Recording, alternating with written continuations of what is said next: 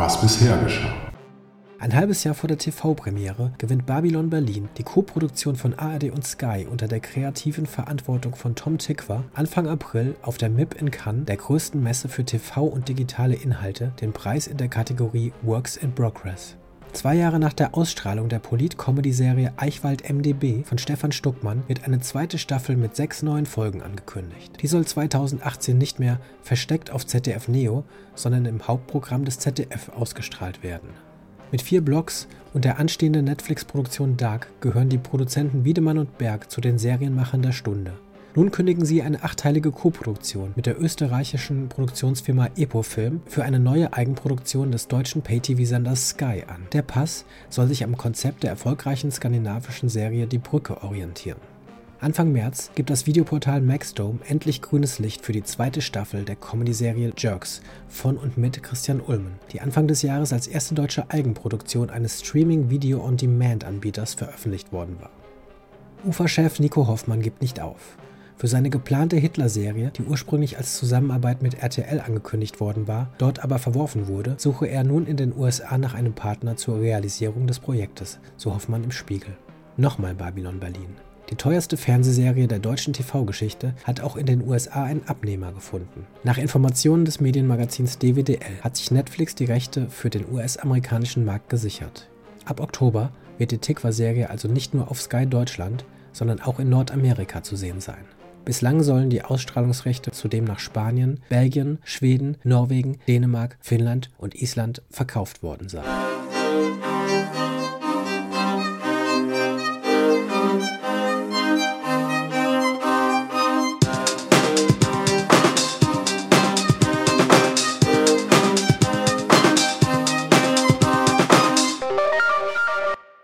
Herzlich willkommen zu einer neuen Episode von Serienreif, dem Podcast zum deutschen Serienjahr 2017. Mein Name ist Jens Meyer. Ja, ich weiß, das mit dem regelmäßigen Rhythmus bekommen wir sicher auch noch hin, aber dafür ist diese vierte Episode eine ganz besondere. Nicht umsonst hat der vorausgegangene Rückblick mit Meldungen zu Babylon Berlin angefangen und aufgehört, denn die Adaption der Bestsellerromane von Volker Kutscher wird dieses Mal im Fokus der Folge stehen. Wenn die so sehnlich erwartete Serie im Oktober endlich bei Sky anläuft, werden wir uns ihr sicher nochmal ausgiebig widmen. Ob so ein kleiner Podcast wie dieser dann tatsächlich auch die Möglichkeit hat, mit den Verantwortlichen zu sprechen, wird sich zeigen. Ich gehe davon aus, dass es schwierig werden wird, da das Riesenprojekt unter enormer Beobachtung steht und ich mir vorstellen kann, dass sich in der Promophase alle Medien um die Macher reißen werden. Wir werden also mal sehen, ob wir da auch mit dabei sein können. Umso mehr freue ich mich aber auch über meinen heutigen Gast in der Folge, denn Aniush kann die Arbeit, mit der sich Tikva in den letzten Jahren auseinandergesetzt hat, sehr gut nachvollziehen. Wie Tikva hatte nämlich den ersten Band der groß angelegten Reihe um Kommissar Gerion Rath, der in Berlin der Weimarer Republik ermittelt, ebenfalls adaptiert und zwar als Graphic Novel. Bei Tikva ist die Umsetzung von Der nasse Fisch, so der Titel des ersten Romans, auf zwei Staffeln mit insgesamt 16 Folgen angelegt. Jüsch hat viele Jahre daran gearbeitet, das Buch auf gut 200 Seiten zu visualisieren und einen wirklich lesenswerten Comic daraus gemacht, der gerade im Carlsen Verlag erschienen ist. Schon alleine aus dieser Perspektive ist das Gespräch mit ihm spannend und Jüsch bringt in diesen Podcast sowieso eine interessante neue Ebene ein. Er hat Film studiert und ist hauptberuflich vor allem als Storyboarder für große Filmprojekte tätig. Unter anderem hat er hier Vorlagen für Der Medikus oder Goethe gezeichnet. Er hat also noch einmal einen ganz anderen Blick auf solche Stoffe als ein Drehbuchautor oder eine Drehbuchautorin. Als Comiczeichner wurde er mit seiner ersten Graphic Novel Wave and Smile bekannt, die im Jahr 2012 erschienen ist und in der er vom Alltag der Bundeswehrsoldaten im Afghanistankrieg erzählt.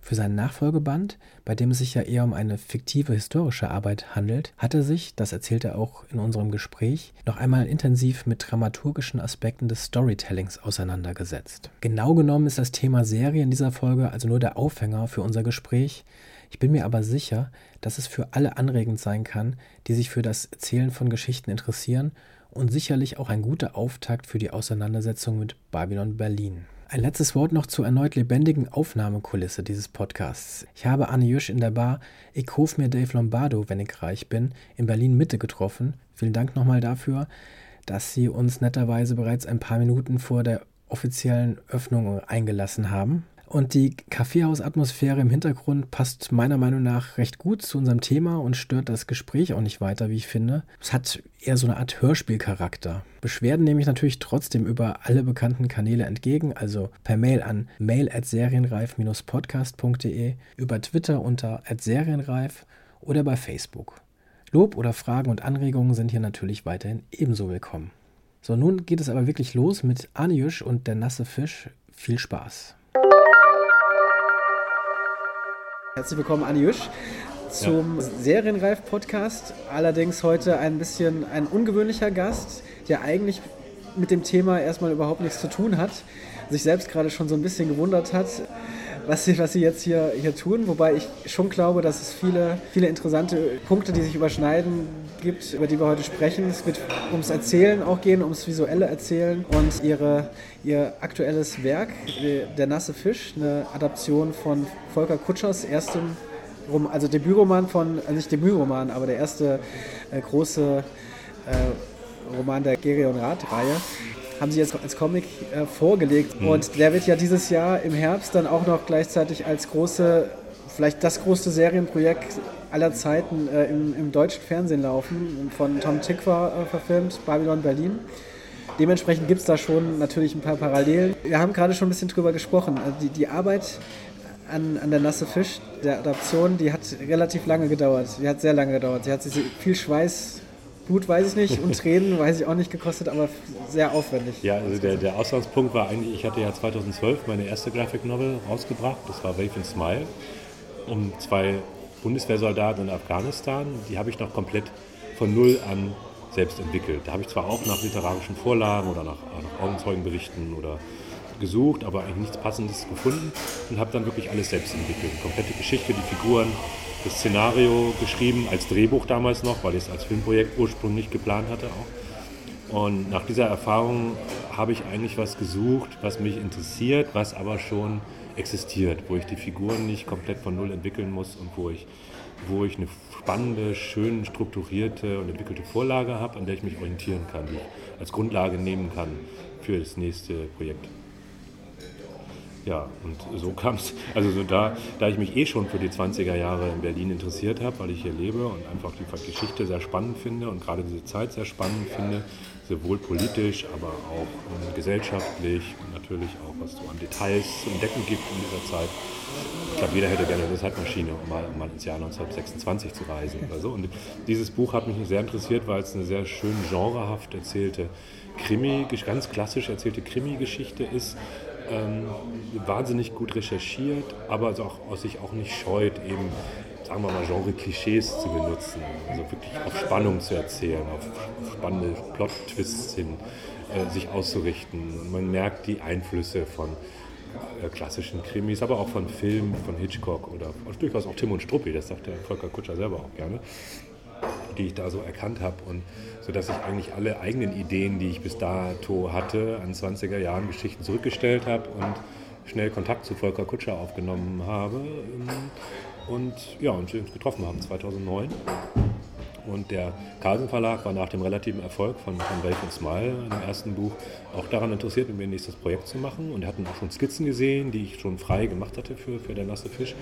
Äh, und waren auch sehr interessiert. Und die haben sich dann um die Rechte bei Kiepenheuer und Witt, dem Stammverlag von der, der Gerion Rath-Reihe gekümmert.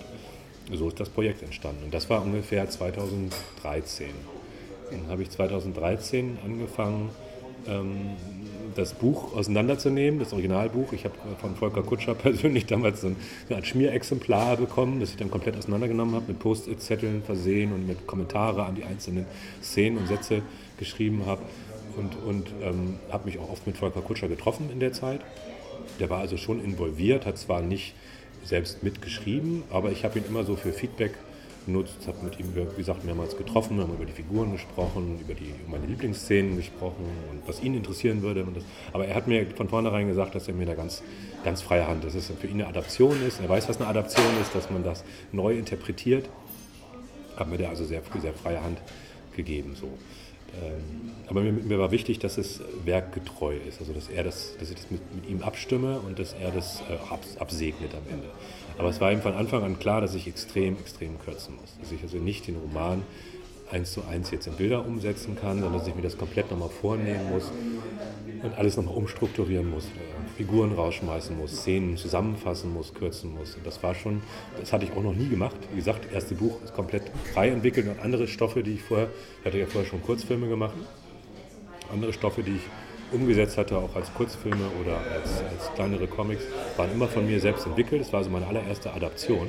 Habe mir dann so ein bisschen, was ich so im Hinterkopf hatte, war immer so der Spruch von, den hatte ich mal gelesen, von äh, Alfred Hitchcock, der gesagt hat, wenn man eine Adaption macht, liest man das Buch einmal durch, legt es beiseite und schreibt es neu für Film. Also das war so für mich die Grundlage. Daran konnte ich mich nicht ganz halten. Ich habe dann gesagt, schon das Buch, mir das Buch nochmal vorgenommen, bin es durchgegangen und habe mir einfach meine Lieblingsszenen genommen, aber vor allem mir überlegt, worauf reduziere ich das? Was ist das Skelett, die Struktur, die ich erhalten will, was mir am wichtigsten ist? Und da, da ich nun nicht unbedingt klassischer Krimi-Fan bin, sondern eher von, der, von dem Spaß im Geschichtenerzählen herangegangen und eher auch Fan von sagen wir mal, Hitchcock-Filmen oder ähm, ja, ähm, Tim und Schupp Büchern, so in diese Richtung ähm, und ähm, was Comics angeht.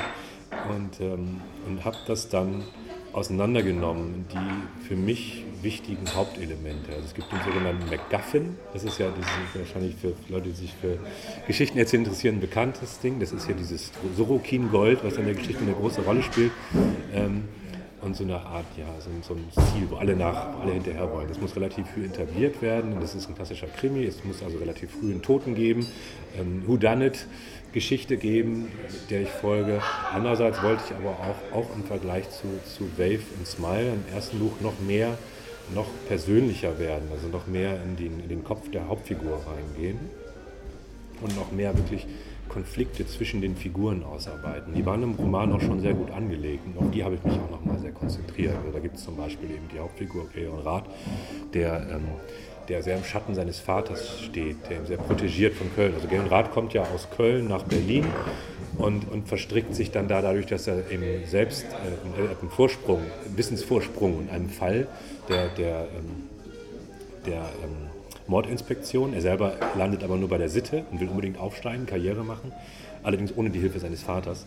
Und, und verstrickt sich dann in so einen Fall, weil er eben anfängt, auf eigene Faust zu ermitteln, weil er durch einen glücklichen Zufall äh, mehr Informationen hat als die Mordinspektion von dem berühmten Kriminalrat Gennert. Ähm, Ernst Gennert. Wichtige Figur in der Geschichte und auch in der Zeit äh, während der Polizei, in der Polizei. Und ähm, genau, da geht die Geschichte los. Ich wollte also mehr in die, in die Figuren einsteigen. Ich habe mir also überlegt, okay, was treibt diese, diese Figur Garen Rath an? Und das ist im Roman auch sehr schön angelegt. Eben dieses, er möchte unbedingt aus dem Schatten seines Vaters treten, der, der ihn sowohl die Position in Berlin besorgt hat, der auch dafür, später dafür sorgt, dass er aufsteigt in die Mordkommission, obwohl er schon viel Ärger angehäuft hat durch die, durch die eigene Initiative. Und das ist so der, das, das, die Seele der Geschichte, eigentlich das, was die Geschichte vorantreibt. Und da gibt es also den MacGuffin, es gibt die Hauptfigur und da muss es natürlich einen schönen Gegenspieler geben. Und den fand ich auch einfach wunderbar im Roman schon angelegt, dass, dass man auch da eine Figur hat, von der man das erst nicht erwartet, anders eingeführt wird und dann plötzlich gibt es diese Wendung und wir haben einen wunderbaren Antagonisten in der Geschichte, der auch, das habe ich dann noch ein bisschen betont, der eben auch diesen wunden Punkt dieses Heraustreten wollen, dieses eigenständig auf eigenen Beinen stehen wollen von, von Ra, diese Überschattung durch seinen übermächtigen Vater, diesen wunden Punkt auch mal wieder nutzt, um ihn, um ihn, äh, ihn zu verletzen in entscheidenden Momenten. So. Das war für mich so die, die Hauptlinie, mit der ich in die Geschichte gegangen bin. So. Und dann kann man das natürlich, das Gerüst, und dann kann man überlegen, wie entschlacke ich die Geschichte. Im Roman gibt es noch sehr viele Parallelhandlungen. Mit einer, so, Widerstandskämpfer, mit kommunistischen Gruppierungen, mit, äh, mit einem Journalisten, der eine Rolle spielt. Und da habe ich das stark entschlappt. Viele, viele, am besten ist, glaube ich, wenn man, man das kürzen will, dass man komplette Handlungsstränge und Figuren einfach komplett rausreißt, sie also nicht nur ein bisschen oder verkürzt darstellt, sondern wirklich komplett rausnimmt und sich dafür auf, auf zwei, drei Hauptfiguren konzentriert. Das war so mein, mein Ziel bei den, bei den Kürzungen, die notwendig waren. Anfang 2016 ist er fertiggestellt worden, das heißt, ähm, letztendlich eine nee, Beschäftigung. Anfang 2017. Ach, 17, ja, wir haben schon ja, 2017. 2016 war für mich oh, ja. so das Jahr, in dem ich zeichnen musste. 2013, ja. 2014 war so die, die Adaptionsarbeit, die Entwicklung der Geschichte, das Schreiben des Szenarios. Ich habe also wirklich erstmal ein Seitenmanuskript gemacht, also ähm, geschrieben, was auf jeder Seite passieren muss. Das ist auch, glaube ich, der entscheidende Unterschied zwischen Comic-Manuskript und Filmmanuskript, dass man also beim Comic wirklich sehr stark in Seiten denken muss, die Dramaturgie. Also dass es einfach schön ist. Das habe ich, muss ich zugeben, bei Welfens Mal noch zu wenig beachtet dass man wirklich guckt, dass, dass, das Umblättern als dramaturgisches Event auch wieder hat, dass man, dass man weiß, dass es Doppelseiten gibt und dass auch Bilder parallel ja existieren auf der Seite, nebeneinander. Und dass man ähm, das beachtet. Und deswegen habe ich erstmal ein, ein, Seitenmanuskript gemacht, also geschrieben, was auf jeder Comic-Seite passieren soll dramaturgisch, wer erfährt was, was passiert, was denkt derjenige. Ne? Und, und dann geguckt, dass unten rechts vorm Umblättern ein kleiner Cliffhanger ist, was, was, was uns umblättern will. So, das, äh, das ist so, dass so habe ich die Geschichte aufgebaut. Und, ähm, und das nächste war dann das Szenario. Das ist dann, dann habe ich mir die Seiten einzeln nochmal im Detail vorgenommen und dann wirklich Panel für Panel erstmal schriftlich festgehalten. Und, ähm, Ein Panel ist quasi auch nur, um das zu erklären, ja. es nicht weiß, das sind ja die einzelnen Bilder, kann man Panel sagen. sind die einzelnen Bilder. Also genau, vielleicht eine Einstellung, äh, würde man im ist Film vergleichbar mit der Kameraeinstellung im Film, mhm. kann man so sagen, obwohl man da auch differenzieren muss. Da würde man dann sehr ins Detail gehen, aber es gibt natürlich Panels, die sozusagen eine Kameraeinstellung im Film darstellen will, dass man also eine Kameraeinstellung durch mehrere Panels darstellt, so einen Bewegungsablauf zum Beispiel. Ähm, man muss aber auch berechnen, dass es zum Beispiel ähm, pro Seite bei dieser Größe des Buches ungefähr sieb, fünf bis sieben Panels im Schnitt gibt, die man klein, sonst würde es zu klein werden. Weniger, mehr kann man nicht, oder mehr oder weniger sollte man nicht machen. Man kann, weniger kann man schon machen. Man kann natürlich immer schön, schöne Panoramabilder machen. Das ist so der, der Durchschnitt, den man rechnen muss. Da habe ich, muss ich zugeben, auch aus Unerfahrenheit teilweise viel zu viel Informationen, viel zu viel Dialog und die einzelnen Panels sind auf die Seiten gepackt. Das musste ich dann während der Arbeit das sind so wichtige Erfahrungswerte, die man da macht während der Arbeit, der Umsetzung in die Seitenlayouts, also sogenannte Seiten-Storyboard für den Comic, ähm, beachten. Dass das, äh, da hatte ich viel zu viel Information. Man, also, man, man kann, wenn man eine lockere Dramaturgie, einen schönen Lesefluss erzeugen will, nicht zu viel Text auf ein Panel packen. Da muss man gewaltig aufpassen. Das, ähm, aber das habe ich dann eben noch ein bisschen korrigiert und bin dann von geplanten 150 Seiten des ersten Szenarios dann doch wieder auf 200 Seiten gekommen. Also das ist dann so, sind einfach Sachen, die man schriftlich vorplanen kann oder sich ausdenkt, die dann einfach, wenn man konkret dann in die Bildsprache geht und die ersten Skizzen macht, die Seitenlayouts aufbaut, die dann einfach nicht mehr funktionieren. Also irgendwie, das ist einfach so, das ist einfach ganz anders. Ich glaube, deswegen ist so, dass viele Comic-Manuskripte doch auch tatsächlich eine Mischung sind aus Schreiben und Zeichnen. Würde ich gerne noch mal einmal einen Schritt äh, zurückgehen nochmal. Wir sind jetzt schon sehr drin, was ich, was ich super finde. Da hat man wirklich schon mal einen kleinen Eindruck bekommen. Nochmal auf, auf ihren, ihren Hintergrund. Also Sie haben, ähm, was, was vielleicht auch interessant eben, äh, wenn wir über Einstellungen und filmische, äh, filmische Dinge reden. Sie haben aber ursprünglich ähm, in Hamburg und Potsdam äh, studiert, das war allerdings Illustration. Genau, also Hamburg ist, ist fast nicht nennenswert, war aber interessante Erfahrungswerte. Da habe ich ein Semester Illustration und Grafikdesign studiert, bin dann aber relativ schnell, weil ich mich doch mehr für Film interessiert habe, äh, habe mich parallel in Babelsberg an der Filmhochschule Konrad Wolf beworben. 1995 war das und bin dann, bin dann nach Potsdam an die Filmhochschule gegangen, was für mich gut war, weil ich da einfach eine, eine zeichnerische Ausbildung, weil ich Animation studiert habe, mit zeichnerischer Ausbildung verbinden konnte mit einer filmischen Ausbildung. Wir haben also Dramaturgiekurse, Storyboardkurse, wir haben verstanden, wie Drehbuchschreiben funktioniert, wie Vertonung von Filmen funktioniert, aber wir haben auch regelmäßig richtig so Aktzeichnen gehabt und mussten Anatomie pauken, mussten verstehen, was eine dynamische Zeichnung ist und wie man einen visuellen Fluss in Zeichnungen erzeugt. Also dass diese Mischung der Ausbildung hat mir sehr, sehr gut gefallen. So bin ich dann auch zum Storyboarden gekommen. Genau, das, da kommen wir auch gleich zu. Was, was mich dann, jetzt wo ich das höre, ähm, was ich interessant finde, ähm, der erste, Sie haben einen Kurzfilm gemacht, Der Beste heißt der, wenn ich Genau, der ist 2004 entstanden. Das erinnert mich jetzt ein bisschen dran, wo Sie das erzählt haben, was Sie an der Filmhochschule gelernt haben, dann auch es geht um Aktzeichnen, geht es da in dem Film auch, wenn ich das richtig gelesen habe. Gesehen haben Sie nicht. Also es kommt vor. Ist, äh, es geht auch um einen Comiczeichner. Genau. Ein Comiczeichner so am Ende seiner, seiner großen Karriere nochmal einen geheimnisvollen Auftrag kriegt. Also vielleicht zumindest grobe autobiografische ja, Hintergründe, also Einfluss, ganz klar.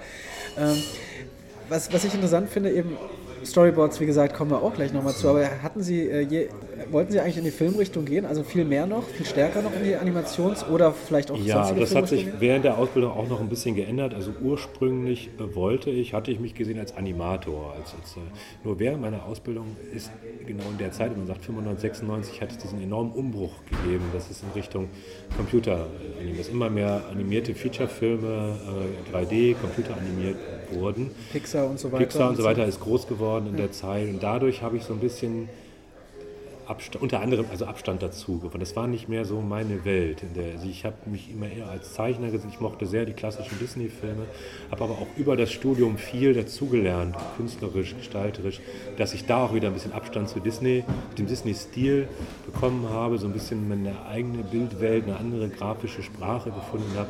Bin da auch wieder von abgekommen und bin dann mehr eigentlich über einen Zufall. Und man merkt dann ja auch so ein bisschen, wo die eigenen, dafür ist ein Studium ja auch ganz schön, wo die eigentlichen Talente liegen. Und bin dann eigentlich Ende der 90er wirklich mehr zum Storyboarden gekommen, was einfach alles so verbunden hat. Filmisches Erzählen, äh, Zeichnen. Ja, das war eigentlich so. Obwohl ich natürlich, wie glaube ich, die meisten Filmstudenten, die meisten auch viele Comics waren, hatte ich kenne immer natürlich gerne von dem eigenen Filmprojekt träumen. Ja, okay, klar. Was, was ich bei Storyboard vielleicht noch ganz interessant finde, ähm, sehr unbedarfte Frage vielleicht, aber ähm, dass es das in Deutschland auch so im großen Stile gibt. Ich kenne es von großen amerikanischen Filmen immer. Es gibt es leider in Deutschland gibt nicht es auch nicht so. Also es ist, es ist, gar nicht so, dass es jetzt ähm, für jeden größeren Film äh, Storyboards nee, gibt. Nee, es ist, ist, in Deutschland leider so eine, so eine Angst, so ein bisschen, was ich bei Regisseuren, bei Spielfilmregisseuren so mitkriege, äh, sich da binden zu müssen an bestimmte Kameraeinstellungen oder oder filmisches Erzählen. Es wird nicht als Instrument gesehen, um, um etwas zu planen oder so gestalterisch auszuarbeiten. Und das ist auch immer so ein Missverständnis. Ich glaube, viele haben Angst, viele Regisseure, dass wenn sie sich da immer so festlegen, dass alle glauben, es muss jetzt genauso gedreht werden. Und, man, äh, ne, und, und äh, das, ich sehe Storyboard aber eigentlich immer eher als, als Vorbereitung, als, als Skizze für etwas, um etwas einmal durchzuarbeiten. Vielleicht auch um erste mittelmäßige Ideen einmal durchzuspielen und dann beim Dreh äh, wirklich darüber hinauszugehen, noch inspiriert zu werden. Das ist eigentlich, so sehe ich eigentlich das Storyboard. Und ähm, vielleicht wirklich auch mittelmäßige Ideen erstmal abzuarbeiten, sozusagen.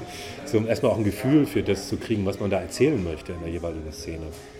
Und zum Glück bin ich hier in Deutschland eben äh, äh, an Regisseure wie Philipp Stölzel gekommen, der sehr visuell denkt. Der kommt ja aus dem Szenenbild und macht eben auch Filme, die durchaus Genrefilme sind. Wenn man jetzt an Mittelalter, Medikus denkt oder jetzt die, die äh, Winnetou-Neuverfilmung, da bin ich so an den richtigen geraten, der auch die Arbeit des Storyboards sehr schätzt und wir uns da auch sehr gut verstehen. Das, das hat schon Spaß gemacht, in den, in den Filmprojekten zu arbeiten.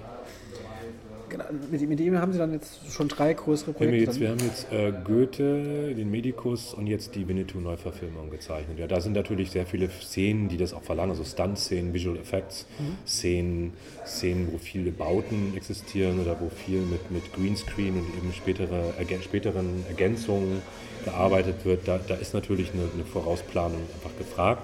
Aber Ala Philipp Stölzel nutzt es eben auch gerne, um auch so ähm, Dramaturgie auch schon vorzuplanen. Ne? Aus welchen Winkeln sieht man bestimmte Szenen erstmal. Mit dem, gleichzeitig mit dem Wissen, was ich ihm sehr schätze, dass er sich nicht sklavisch dran halten muss. Wo dann auch teilweise dann komische Fragen von den Kameraleuten kommen. So, so wie soll denn das gehen und so. Und, äh, es, es, es, man muss sich eben nicht sklavisch dran halten, es bleibt eine Skizze für eine Idee, ne? so ein Grundkonzept für eine Szene. Ist es denn, entwickelt man das Storyboard zusammen mit dem Regisseur oder sagt, kriegt man das Drehbuch äh, oder was auch immer und entwickelt selbst äh, diese, mhm. diese Einstellung. Das ist sehr, sehr unterschiedlich. Das, das finde ich aber auch sehr schön in dem Job. Also ich mache auch sehr viele Storyboards für, die, für Werbefilme, wo das mehr, viel mehr gefragt ist als für den üblichen deutschen Autorenfilm, sag ich mal, die von Storyboards verzichten, auch aus Kostengründen. Ähm, arbeite ich mit sehr vielen verschiedenen Regisseuren. Da gibt es ganz, ganz, ganz unterschiedliche Herangehensweisen, was, ich, was eben auch sehr viel Spaß macht. Es gibt Regisseure, die sagen, du hast das Manuskript, mach mir Vorschläge, dann skizziere ich alles einmal durch und wir besprechen das. Es gibt Regisseure, die eine genaue Shot, schriftliche Shotlist vorab liefern, wirklich Kameraeinstellung 1, Kameraeinstellung 2, die ich dann abarbeite. Es gibt Regisseure, mit denen ich tagelang über die, die Szenen spreche und dabei Skizzen mache und wir über die Skizzen sprechen. Das ist sehr, sehr unterschiedlich. Also am meisten macht mir eigentlich Spaß, ich finde es am effizientesten, wenn ich mit dem Regisseur zusammensitze, er mir seine Ideen erzählt und ich dabei schon mal grobe Skizzen mache, die eigentlich weniger zeichnen, sondern mehr Informationen sind, die ich festhalte, dass er mir über die Schulter gucken kann und wir einfach gucken, ach, das stellt er sich ein bisschen weiter vor, ach, das war doch aus einem anderen Winkel gedacht. Manchmal sieht man Szenen auch im Kopf gespiegelt von der anderen Seite als der Regisseur, dass man sich da einfach über so Kleinigkeiten abstimmen kann. Und dann schätze ich sehr, wenn der Regisseur oder auch die, die Auftraggeber nicht zu sehr verlangen, dass man da jetzt ausgefeilte Zeichnungen hat, sondern dass man mehr sieht, wie funktioniert der Fluss. Das sind eigentlich, ich mag eigentlich Storyboard-Zeichnungen viel lieber, die eher skizzenhaft sind, die mehr mir eine Idee vermitteln über, die, über den Rhythmus der Szene, über die Blickwinkel, über die Kameraeinstellungen, äh, die Dramaturgie, als, als jetzt ausgearbeitete Zeichnungen. Das ist manchmal in der Werbung ein bisschen nervig, weil da doch verlangt wird, dass da bestimmte Frisuren oder Klamotten dann genau stimmen. Also das, das mag ich nicht so sehr. Okay, aber ähm, ja, ich finde es schon, also äh, was ich interessant finde, ähm, durchaus eine Kritik an aktuellen deutschen Filmen ist ja durchaus öfter, öfter mal die Visualität. Also es ist ähm, mal gelinde gesagt häufig, dass es relativ langweilig aussieht. Ja. Ähm, wäre das wäre bei einem Storyboard, das wäre manchmal vielleicht auch sogar hilfreich. Aber hallo, ich sehe einige, einige deutsche Filme, wo ich denke, dem hätte ein Storyboard ganz gut getan, weil man da eben auch unterscheiden muss. Ich, äh, nur im Storyboard arbeiten macht jetzt auch einen Film visuell nicht besser. Ich, es gibt auch Filme, die ich kenne, wo ich sagen würde, oh, die haben, das sieht mir jetzt zu sehr nach Storyboard aus. Es gibt solche Filme, gibt es durchaus auch international, wo man so sieht, das ist so konzeptionell vom Reißbrett. Das sind so Storyboard-Filme. Gerade bei Filmen, die sehr hohen Visual Effects Anteil, wo es vielleicht sehr viel vor Greenscreen ohne die Referenzen durch Requisiten oder Räumlichkeiten gedreht wurde, die wirken dann oft steif. Das ist so das, was ich als Storyboard finde. Es ist also schwierig, obwohl man eben vorplant und mit Storyboard arbeitet, so eine gewisse ähm, so was Lockeres beizubehalten, so was, ähm, ne, so ein Fluss, so ein, das ist, das ist das, was man versuchen muss. Also die Kritik an den vielen deutschen Filmen kann ich verstehen. Das würde ich auch fast bei vielen schon sagen, dem hätte ein Storyboard und sagen wir mal, dass man vielleicht einfach einmal mehr noch über den Ablauf oder den Schnitt, den Aufbau einer Szene nachdenkt, im visuellen, als morgens zum Set zu kommen und sich zu überlegen, von wo drehen wir. Wir machen Schuss gegen Schuss und eine Totale. Ähm, das das wäre schon, würde schon einigen Filmprojekten ganz gut tun. Okay. Ähm, das war, das war die Storyboard, das läuft ja auch weiter. Das ist ja wahrscheinlich der Hauptarbeitsweg. Äh, äh, also dadurch, dass, dass jetzt äh, der, der, zweite Comic innerhalb von vier Jahren, fünf Jahren erscheint, nehme ich mal an, das ist dann, haben Sie eben auch schon erwähnt, äh, im Vorfeld äh, eher so, was man noch so nebenbei, was man gerne macht. Und nebenbei ist auch, ja okay, Sie gucken ja. jetzt gerade schon, äh, kann ja, ich verstehen. Muss, man muss leider, also natürlich ist das, ist Storyboarden für mich eher das, was wirtschaftlich für mich wichtig ist, also mit dem, das, indem ich im Lebensunterhalt verdiene, während Comic ja äh, hierzulande einfach noch eine brotlose Kunst ist, muss man leider sagen. Es gibt natürlich erfolgreiche, bekannte Zeichner und bestimmte Dinge laufen auch. Aber es ist einfach, gerade man sagt im Graphic Novel Bereich, also im Comic, Comics für Erwachsene, ähm, sind die Verkaufszahlen einfach so gering, so dass, dass, man, dass man das als Hobby betrachten muss. War wahrscheinlich im Falle von Kutscher und der nasse Fisch wahrscheinlich ein Vorteil, weil es noch nicht äh, vergeben waren, die Rechte. Also weil es vielleicht, also es, es Filmrechte war, ja, waren, es war, ja, die Filmrechte waren interessanterweise zu dem Zeitpunkt, als wir, die, als wir den, den Comic in Angriff genommen haben mit, den, mit dem Verlag, auch noch nicht vergeben. Ach so, okay. Also das war, das war gerade, als ich angefangen habe, dass alles klar war und ich angefangen hatte, äh, die Adaptionen vorzubereiten, ähm, sagte, rief mich Volker Kutscher an und sagte, hey, die Rechte sind jetzt bei X-Filme, ich komme nach Berlin und wir treffen uns mit Tom Tikva, willst du nicht mitkommen? Mhm. dann gab es also ein Treffen mit mir und Volker Kutscher und seinem Agenten und Tom Tikva. Also da habe ich dann, das war schon interessant, gerade am Anfang meiner, meiner ähm, Adaptionsarbeit, dann zu hören, welche Richtung Tom Tikva gehen will, ähm, war insofern interessant, weil ich habe es mir immer als Kinofilm vorgestellt. Die erste Information war, oh, es wird eine Fernsehserie, die wollen zwei Staffeln drehen. Und ich bin kein, muss ich zugeben, kein großer Fernsehseriengucker. Ich bin einfach ein Fan der abgeschlossenen Geschichte im, im zwei Stunden, Im überschaubaren, überschaubaren Rahmen so. Ähm, es ist nicht so, dass ich jetzt keine Fernsehserien gucke, aber das ist einfach mein beliebtes Format und ich habe den nasse Fisch immer als Kinofilm gesehen. Das war so die App so, okay, die wollen eine Fernsehserie machen. Und das habe ich dann auch akzeptiert, weil ich dachte, das ist eine Menge Stoff, okay, und inzwischen haben ja auch Fernsehserien eine wahnsinnig hohe, fast kinohafte Qualität, fast manchmal sogar besser. Insofern fand ich das okay. Und, ähm, dann war interessant, dass das erste Information also war, achso, und dann habe ich ihm gehört, dass tatsächlich Tom Krieg war, äh, gar nicht mehrere der Romane verwenden will, sondern dass tatsächlich doch auch die Handlung des ersten Romans, genau den, den ich auch adaptiere, verwenden wird für diese Serie. Und insofern war es natürlich interessant zu sehen, in welche Richtung er da gehen will. Aber mehr, mehr weiß ich da jetzt letztendlich aber auch gar nicht. Ich lasse mich auch sehr gerne überraschen, was da dann im Oktober bei Sky auf uns zukommt. Genau, es ist aber wahrscheinlich auch wirklich dann das genaue Gegenteil. Er muss wahrscheinlich das genaue Gegenteil machen von dem, was Sie machen mussten. Sie mussten extrem verdichten äh, auf Bilder, genau. auf 200 Seiten, ein Roman von knapp 500 Seiten. Das war auch das, was ich da in dem Gespräch rausgehört habe, dass, dass, dass klar war, dass es da sehr, aus, sehr anders herangehen will. Sie wollten also diese ganz noch mehr die ganze Welt der 20er Jahre noch viel mehr Milieus darstellen, glaube ich, noch viel mehr in die Politik gehen, noch mehr Armut zeigen. Sie wollten also das ein bisschen erweitern, während ich wirklich verdichten musste. Und das auch gerne immer wollte, muss ich sagen. Also ich habe mir immer schon ein bisschen vorgestellt, wie würde ich das angehen, wenn ich jetzt einen zwei Stunden Kinofilm aus den 500 Seiten Roman machen würde. Obwohl ich auch was auch interessant war, vielleicht für, meine Herangehensweise an dieses Buch, war, dass mein erstes Buch, Elf ins Mal, für mich eher Kino im Kopf war. Also das war für mich ähm, ne, mein eigener Kinofilm, den ich als Buch umgesetzt habe. Während ich, weil ich ja bei der Nasse Fisch wusste, dass es verfilmt wird, parallel, während ich dran zeichne, mir vorgenommen habe, nein, diesmal mache ich ein Buch wirklich. Also äh, wirklich, ich versuche nicht zu sehr einen Film im Kopf zu haben, den wird es geben, der wird gut werden, bin ich fast schon überzeugt, sondern habe versucht, wie, wie, wie mache ich ein schönes Buch draus? Also das haptische Erlebnis, Papier, die Grafik, wie nutze ich die Grafik, um die Geschichte, um die Zeit zu erzählen. Ähm, ja, eben, wie eben schon angesprochen, das Umblättern nehme ich sehr wichtig. Wie kann ich vielleicht collagenhaft arbeiten? Wie kann ich die Schrift benutzen, um die Zeit zu erzählen, Atmosphäre aufzubauen? Das, das war für mich so die, die Grundlage, was auch eine Art von Befreiung war. Also ich wusste, diesmal mache ich wirklich ein schönes Buch. Ja. Und das ist es tatsächlich auch geworden. Und äh, trotzdem, trotzdem finde ich ja auch trotz allem, das liegt vielleicht am Medium Comic an sich, äh, ist es sehr filmisch, einfach dadurch, dass man eben Bilder hat und Einstellungen im Sinne von Blickeinstellungen äh, oder äh, bestimmte genau. Blicke. Mhm. Deswegen, ich finde, es hat sich wirklich, es liest sich extrem gut. Es ist natürlich auch, es hat einen guten, mir fällt jetzt gerade ein Fluss, einen guten Fluss, ich mhm. äh, wollte Flow sagen. Das ja, kann man ja ruhig sagen. genau, aber hat, es hat einen guten Lesefluss einfach und es mhm. ist auch, ähm, das, das, was Sie gesagt haben, dass Sie auf die, die Text, dass kein zu viel, nicht zu viel Text mhm. drin ist. Ich kenne das, ich bin Comic-Laie, muss ich dazu äh, geben, oder Graphic Novel-Laie. Freue mich aber immer, wenn ich die lese und finde es auch toll. Teilweise finde ich allerdings, dass es dann ja auch wirklich manchmal Seiten gibt, wo ein Bild ist und dann aber ewig langer Text. Und das finde ich super anstrengend. Das, das stimmt. Das ist manchmal, das ist auch grenzwertig. Wir haben den Text das ist das, was ich vorhin schon angesprochen habe, dass ich teilweise viel zu viel ja. Informationen auf eine Seite packen musste.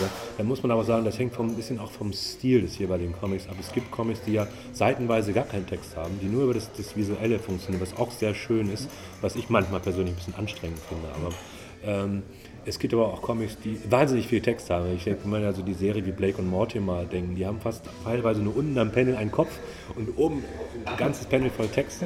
Also ich habe versucht, da so einen Mittelweg zu finden. Ich muss zugeben, wir haben den Text noch auch in der Zusammenarbeit mit der Redaktion. Ich habe ein sehr gutes Lektorat gehabt von Carlsen, ein sehr erfahrenes Lektorat von der Sabine Witkowski bei Carlsen, ähm, eine extreme Comic-Expertin ist. Äh, wir haben zusammen, äh, bei, zusammen jede Seite, jedes Bild eigentlich durchgegangen und haben dann nochmal geguckt, wo kann man kürzen, eben genau auf diesen Lesefluss hin, dass man nie zu viel Text hat auf einem Panel. Ich finde, was funktioniert, ist vielleicht ein ein Statement oder eine Frage und eine Antwort. Und wenn dann noch, man anfängt, noch eine Antwort in ein Panel reinzupacken, dann wird es auch zu viel. Da muss man dann beim Comic auch gucken, ähm, da müsste sich ja der Gesichtsausdruck ändern. Dann mache ich doch lieber ein neues Panel, um dann wieder neu, so einen neuen Beat sozusagen zu finden für die Emotionen der Figur. Und da diese Gratwanderung zu finden aus Textmenge und neuem, neuem Panel, das ist schwierig und das ist auch der, der Reiz daran. Ne? Also ähm, manchmal bin ich vielleicht zu weit gegangen, ein bisschen zu viel Text auf, auf einen, aber ich finde, hängt damit auch zusammen, wie der, wie der Leser das, das aufnimmt, ob man schnell liest, ob man langsam liest oder, oder ob man zwischendurch mal aufs, aufs Bild guckt, sich das Bild anguckt. Also da habe ich versucht, eine, eine, eine für mich passende Mischung zu finden aus, aus auch Szenen, wo durchaus gar kein Text ist und dann wieder sehr viel Text zu verarbeiten. Das war auch ein bisschen das Problem bei dem Stoff, weil es sehr plotlastig ist, eben sehr viel Krimi-Informationen vermittelt werden muss, dass ich wusste, es gibt einzelne Seiten, die haben wahnsinnig viel Text, die muss ich aber irgendwie grafisch dafür nett auch, muss ich irgendwie unterfüttern. Das finde ich vielleicht ein symbolisches Bild, was da drunter liegt, was zum Text passt oder, oder gegen den Text arbeitet oder so. Und dann, dann, dafür habe ich dann auch mit dann gesagt, okay, dafür gibt es dann, dann, danach wieder zwei Seiten, wo sehr wenig Text ist, um da auch so einen Rhythmus zu finden, eine Dynamik ja, aufzubauen. Ähm, Volker Kutscher hat, glaube ich, schon mit, mit, mit, dieser Reihe äh, ja durchaus auch so als Vorbild auch diese ähm, Hardboiled, Philip Marlowe äh, Geschichten auch gehabt, eben so diesen Ermittler, den kennt man aus den Film, aus den Noir-Filmen auch und so weiter. Ähm, da sehe ich jetzt das auch so ein bisschen den, den Vorbild, auch schon von, vom Visuellen vielleicht so ein bisschen her. Ähm, Gab es da solche filmischen Vorbilder auch oder, dann, oder haben Sie auch versucht, sich davon loszumachen? Und, äh ich bin, wie gesagt, gar nicht so ein Kenner oder Fan jetzt zum Beispiel der schwarzen Serie. Mhm.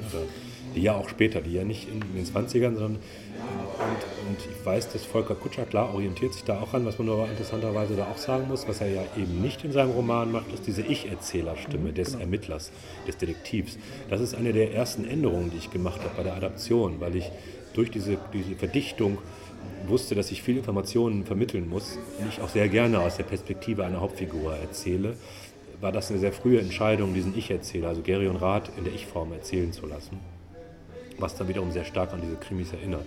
Weil ich muss sagen, für mich sind wirklich eher Vorlagen bestimmte Hitchcock-Filme, wie zum Beispiel Der unsichtbare Dritte oder auch, muss auch zugeben, einige James Bond-Filme oder ähm, ähm, was aber auch durchaus als Vorbild, was man da sagen kann, was als Vorbild diente als Film, vielleicht sowas wie der, der unsichtbare Dritte, nee, der, der dritte Mann, Entschuldigung, der dritte Mann von Carol Reed, durchaus visuell und von der, von der Erzählweise als Vorbild war.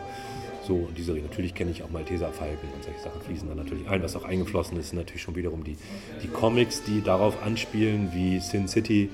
Äh, äh das kenne ich natürlich alles.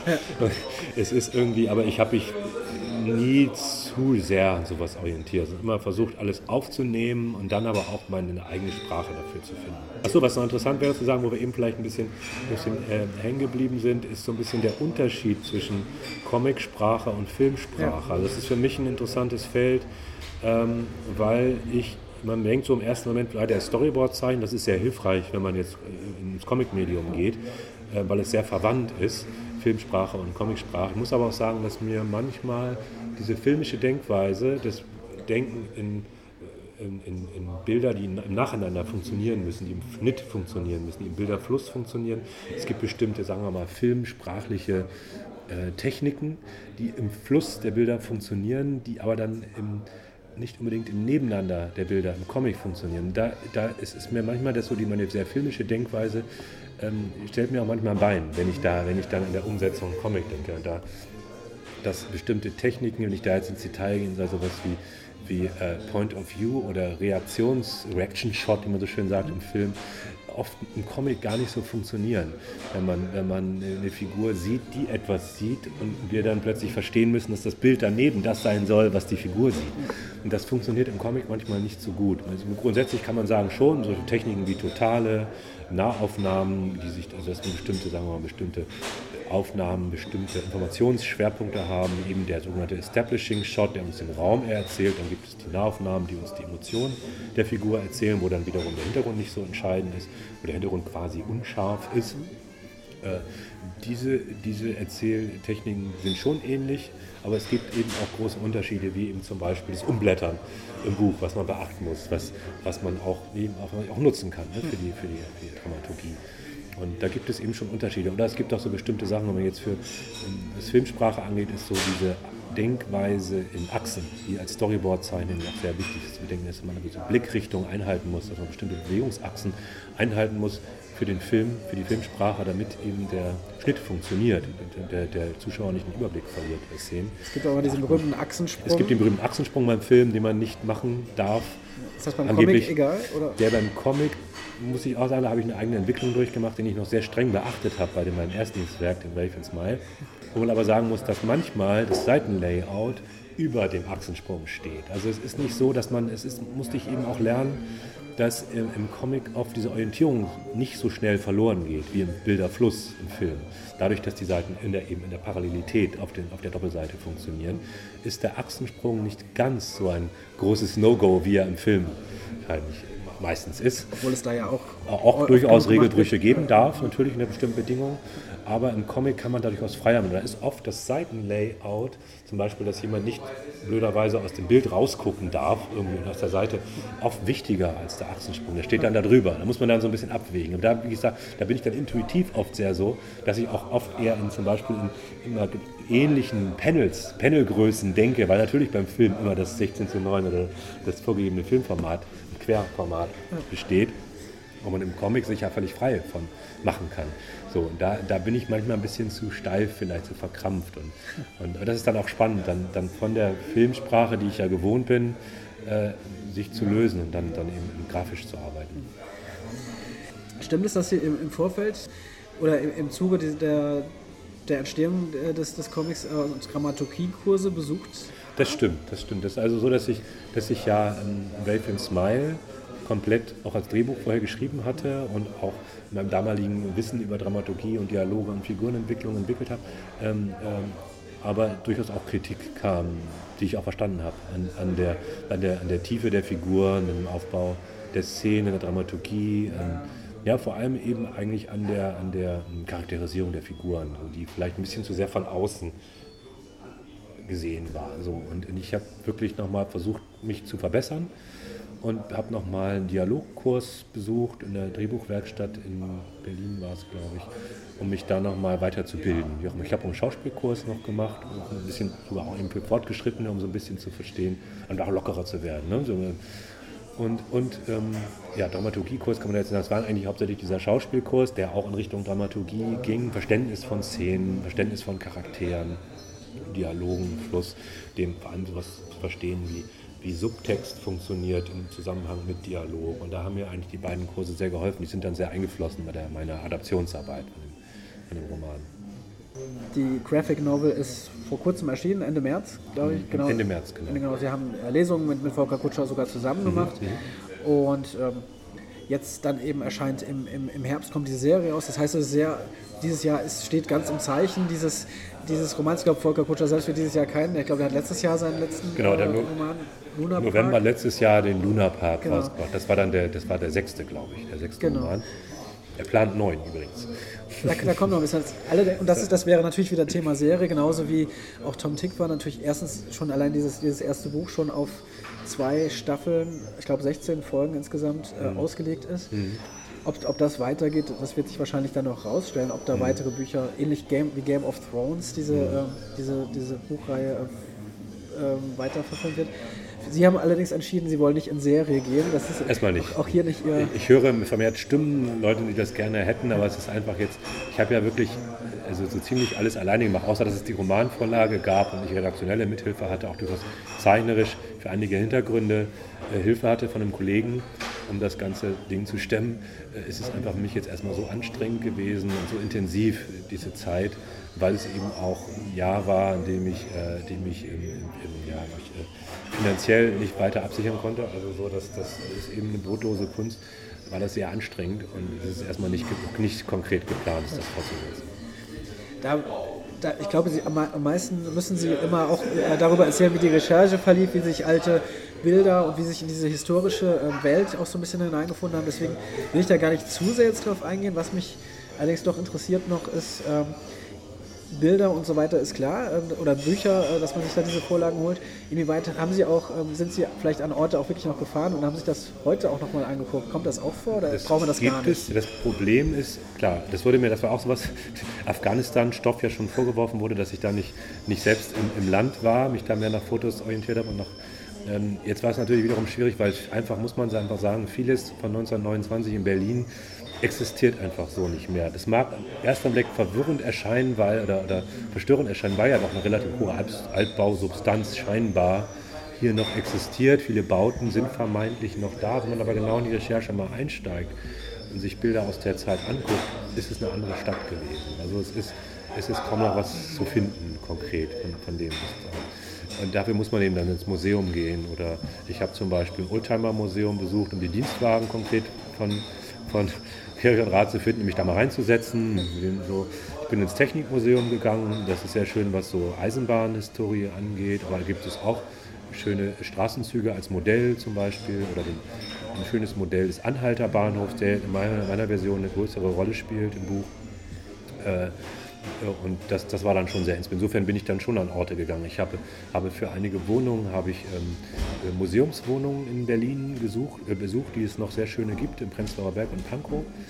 Ähm, das Museum Pankow ist zum Beispiel, da gibt es dann eine Arbeiterwohnung oder es gibt eine Wohnung, die etwas äh, aristokratischer ist. Da konnte ich mir dann die Küche zum Beispiel angucken viele Details der Einrichtung anschauen. Man muss, ein wichtiger Punkt, was man noch nennen muss, ist die polizeihistorische Sammlung am Platz der Luftbrücke. Die haben sehr viele Exponate von der damaligen Polizeiarbeit, auch viele Fotos wiederum.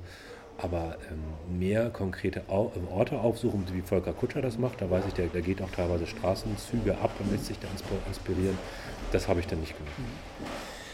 Auch hier muss ich einfach als äh, Filmfreund nachfragen und filmische, äh, auch filmische Vorlagen oder angeschaut. Also auch da gibt es ja einige, auch gerade aus den 20er Jahren mhm. natürlich in, in Deutschland, äh, gerade in Berlin viele Vorlagen.